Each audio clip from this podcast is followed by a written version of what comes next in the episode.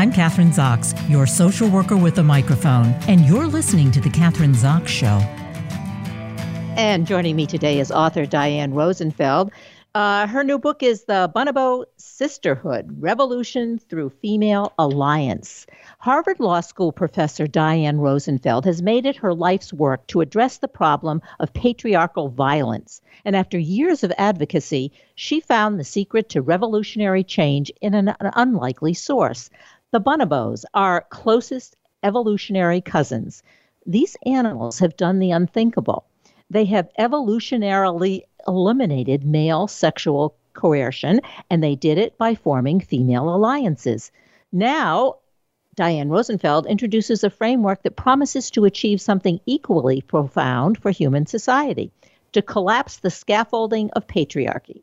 Drawing on the lessons of her legal and policy work, she powerfully argues against our current set of timid and disjointed solutions to the myriad problems of patriarchy. Her breakthrough research has appeared in the New York Times, Washington Post, Glamour, and her op eds have been featured in the Washington Post, Boston Globe, Chicago Tribune, Harvard Crimson, and more. Welcome to the show, Diane. Great to have you Thanks, on. Thanks, Kathryn. Yeah. Thanks, Kathryn. Well, Great to be here. Uh, interesting. Uh, we have an, uh, that the bonobos uh, are much farther along in the evolutionary uh, scale than we are. Uh, and I've always liked watching those little animals when I watch National Geogra- Geographic shows and stuff. But uh, so how how did they do this? It seems to me that we're going in the opposite direction. I mean, we right, right. Yeah.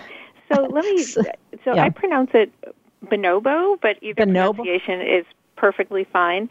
Okay. And let me explain how it works, how, how the okay. female coalitions work with bonobos. Okay. So bonobos, for, for those of you who might not be familiar with them, are they look like chimpanzees and they were thought to be a species of chimpanzees, but they're actually separate evolutionarily. But they they're about the same size and they share 98.7% of human DNA with us, which makes us their very close evolutionary cousins. We are as related to them as we are to chimpanzees. But they're so much less well known, so it's very interesting. But here's the thing with bonobos.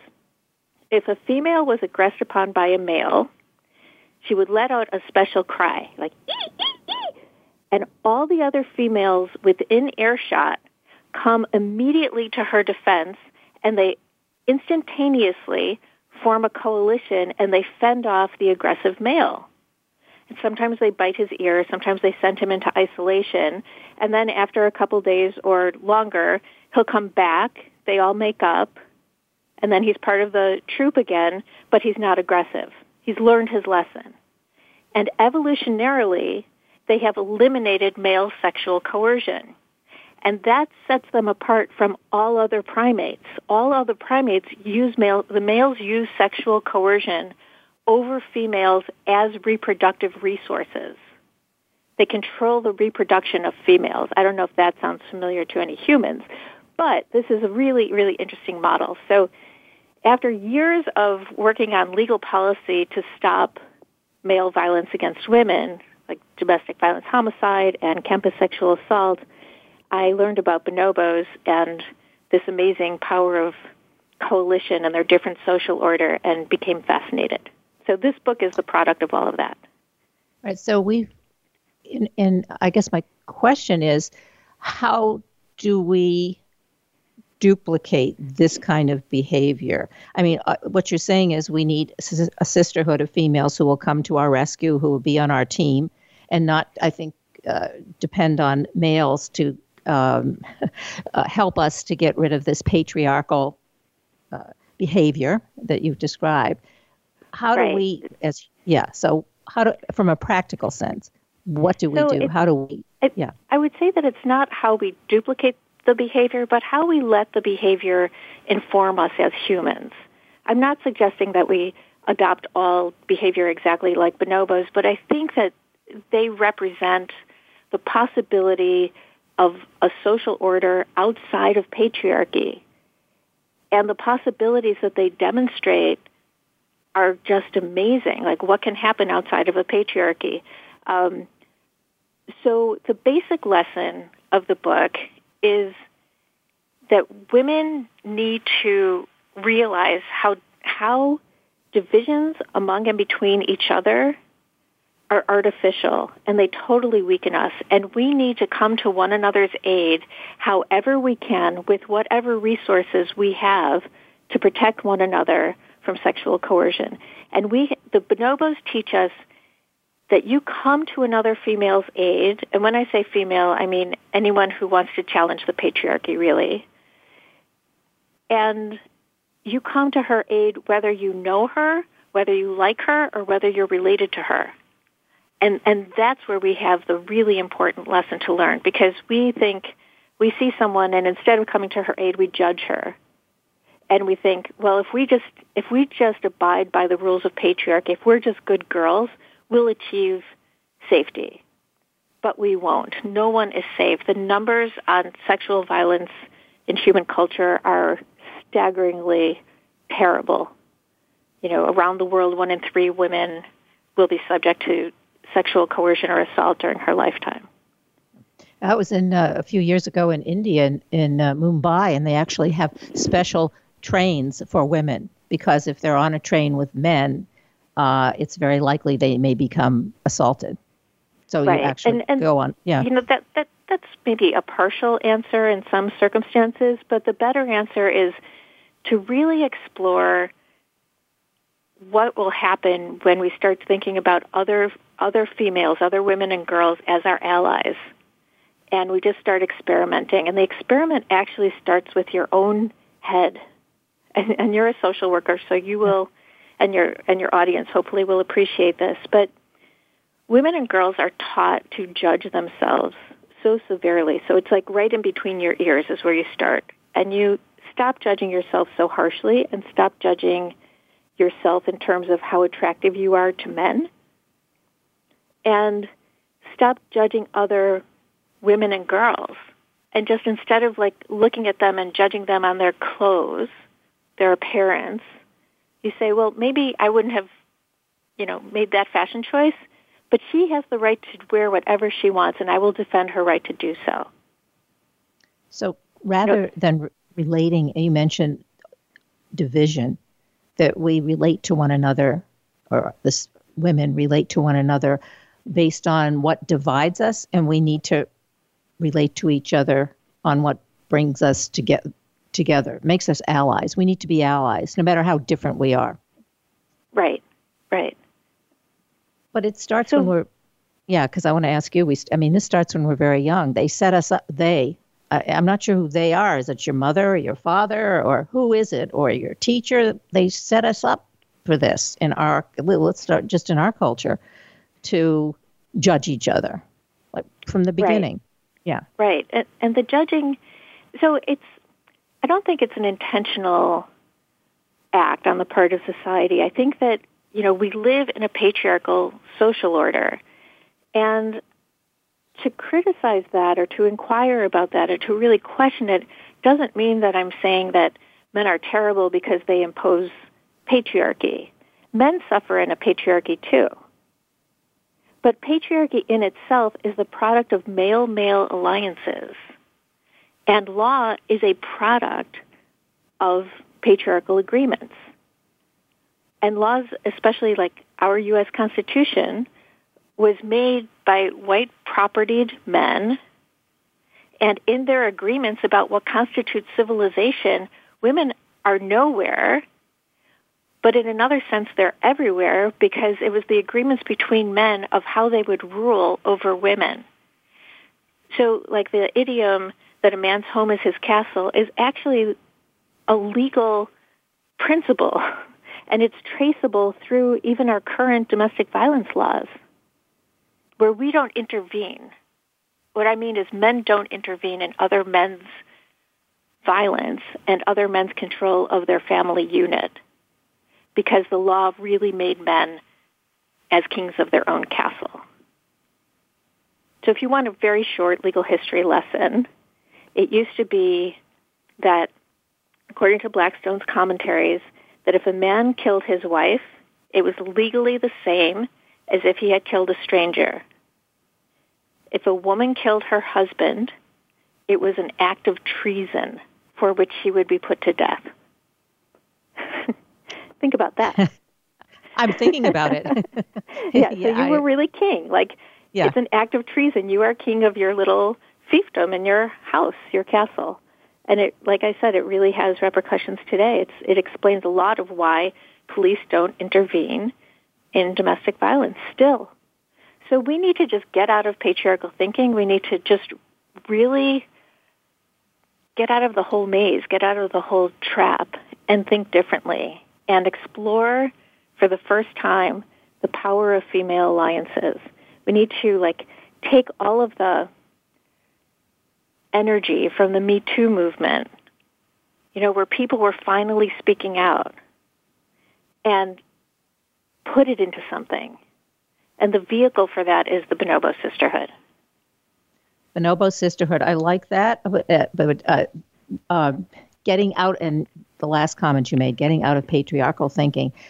That's that. Uh, and this is, I don't want to appear negative, but it that's so many thousands of years of patriarchal thinking that's so difficult to do. I mean, it's just as described, you know, legal, uh, emotional, all of those kinds of things. So it's it's not that we, sh- we we definitely need to be doing that, but what about let's get back to the legalities of some of this. We, women now do not have a right to choose. Oh, I mean, can we put that in the context of all of this? I mean, that is a, to me, a horrific legal situation that we're in. I mean, can yeah. you comment on? So, yeah, yeah. No, you're completely right. So I think two points. Um, the first is the idea about getting out of patriarchy, even though it has been, you know, thousands of years of our history, the short circuit around that is about safety and the question of relying on men to come to your aid. And that doesn't work for women. And we train girls on a playground. If, if a boy is harassing them, we train them to call the playground supervisor. While we train boys to stand up and fight a bully. And that difference right there, I think, is, is really representative and important and symbolic of what happens later is that we don't learn as girls and women our own power to defend ourselves and then to defend one another. And we rely on what, you know, a male protection racket. But the problem with the male protection racket, the idea that men are the protectors, that men are the legitimate speakers of the language of violence, is that that gives them the power to decide who among us is worthy of protection. And the bonobos show us that we're all worthy of protection. They seem to act on a principle that you can't abuse her. No one can, nobody has the right to pimp my sister, is what I call it. And then the second thing is everybody's my sister. That it seems like the bonobos act on that principle. Nobody has the right to harm my sister or abuse her or coerce her. And then everybody's my sister. And you act on that principle and things will start to change. So it's about protection. Now, about reproductive autonomy, I mean, it's mind blowing how patriarchal that decision was and our so, our society is right now. And it's also really interesting how forcefully we're talking back to that like in, in the midterm elections. So there are a lot of bonobo sisterhoods all over the country now trying to protect other women and their reproductive autonomy. And we need this on a much larger scale. But I think it's going to happen. Yeah, but we're still reacting. I wrote a whole preamble to a bonobo sisterhood constitution. We start there.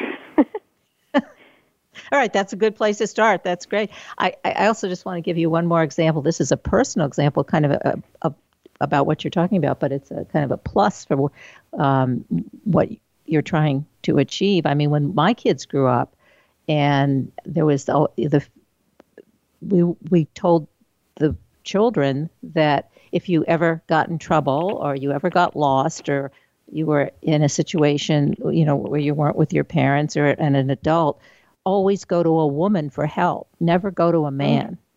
and, be, and that was the, the, you know that's that was sort of what they told them in school uh, because you're going to be safe with a woman and chances are if you go to a man you may not be i think 97% or 95% i don't, I don't know the exact statistic of uh, uh, child predators are men not women. Right. Right. That's a sad that's a sad fact. And mm-hmm. you know, when you, I work a lot to prevent domestic violence homicide, and these homicides are, you know, 90 plus percent men killing their families and themselves. Yeah, I'm not, not 90 percent of them kill themselves, but in, in murder cases, it's always been more than, it's about 85 percent men committing murder, and when women commit murder, it's in self-defense. So, you know, abuse definitely works in all you know, appears in all gender relationships, not in all relationships, but I mean in, in all different permutations of relationship. But the um, lethal violence, which is really, really important, um, occurs overwhelmingly by men. And that's, you know, that's terrible. And it's also, you know, like my mom has caretakers and they're all, they're all female. We wouldn't think of hiring a male. And that's really unfortunate, but maybe that'll change in the next generation of bonobo sisterhood where the men realize that sexual coercion isn't necessary to be sexually active. Like here's how it works in bonobos, and this also relates to reproductive autonomy. If a male bonobo makes um, initiates a sexual encounter with a female, if she's not equally interested and enthusiastic as he is, he goes away. But they also, the males are successful in 70% of their initiations. So it's not the end of sex at all to be bonobo. It's the end of unwanted sex. Yeah, it's and a new beginning. That will make a huge yeah. difference. You know, if we end unwanted sex, we resolve a lot of the reproductive autonomy questions, right? Right.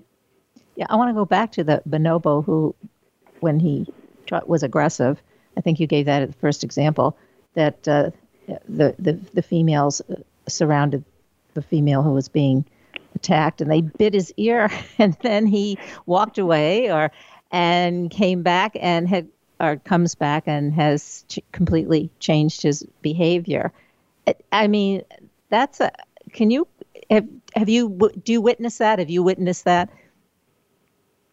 Um, I've read about it a lot. I've not. Yeah. I've not seen the bonobos in the Congo, which is the only place they are observable. Um, Ashley Judd, who wrote the introduction to the book and who herself is a bonobo goddess, um, she does go and observe them. And I've I've read you know a ton of research about it, and that's that's what happens. Sometimes they bite a toe if it's a very bad offense.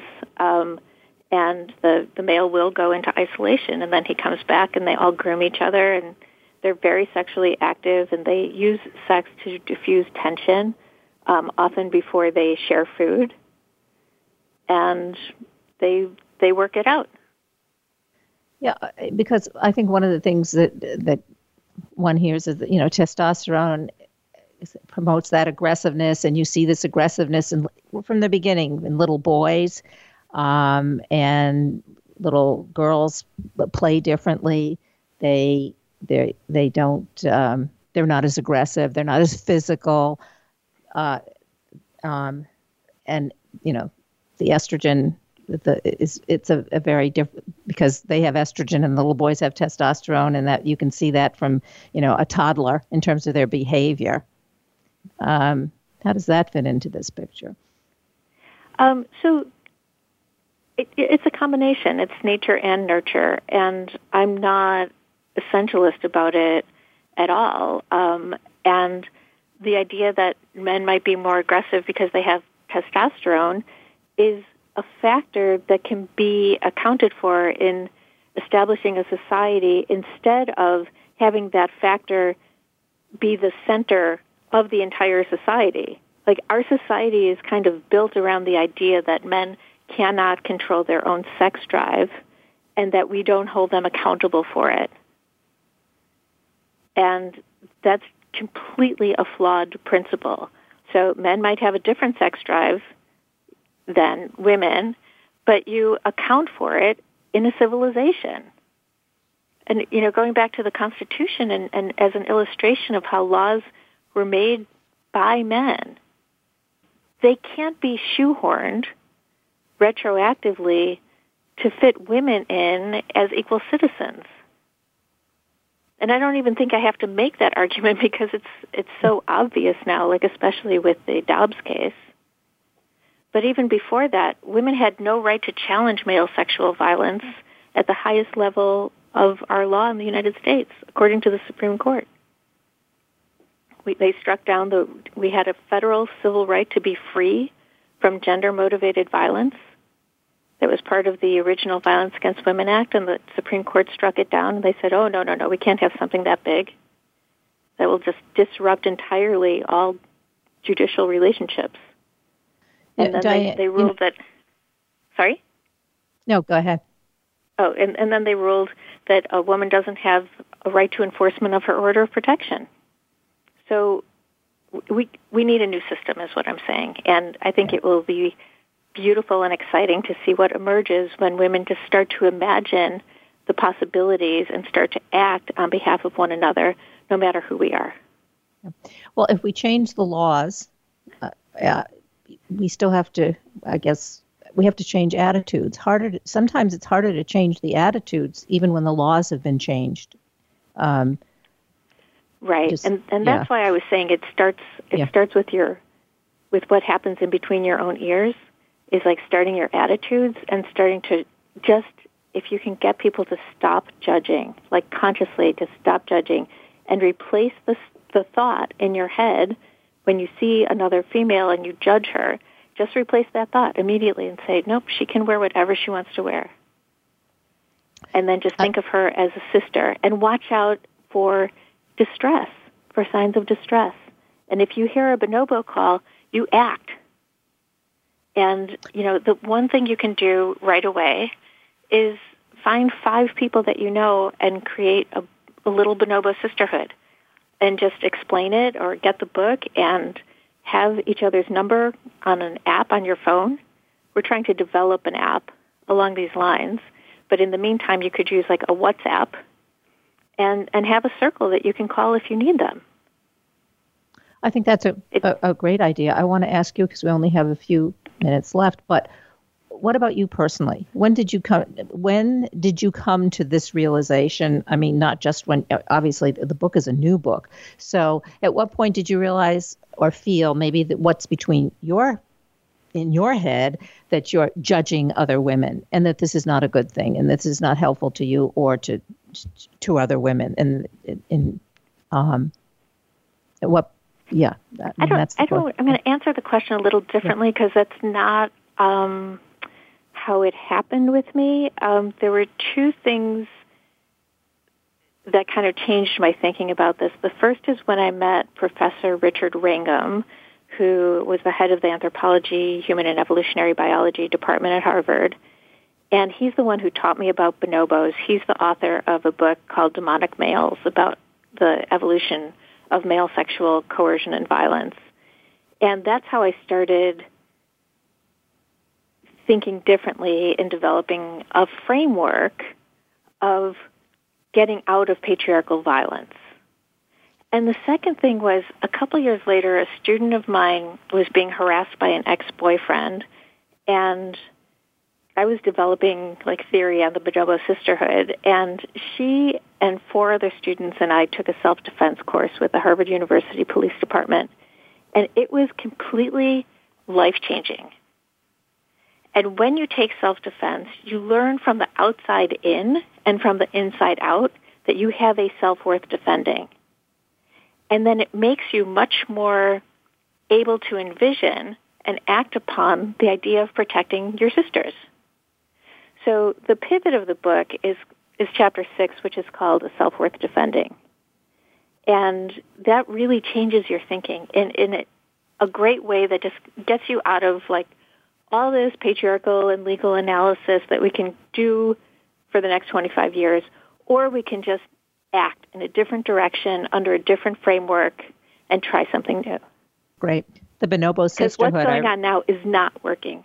Yeah, what that's definitely we know that oh it's not working. We have to make a change. Start with your book, The Bonobo Sisterhood. Rev- Revolution Through Female Alliance. And uh, we've been talking to the author, Diane Rosenfeld.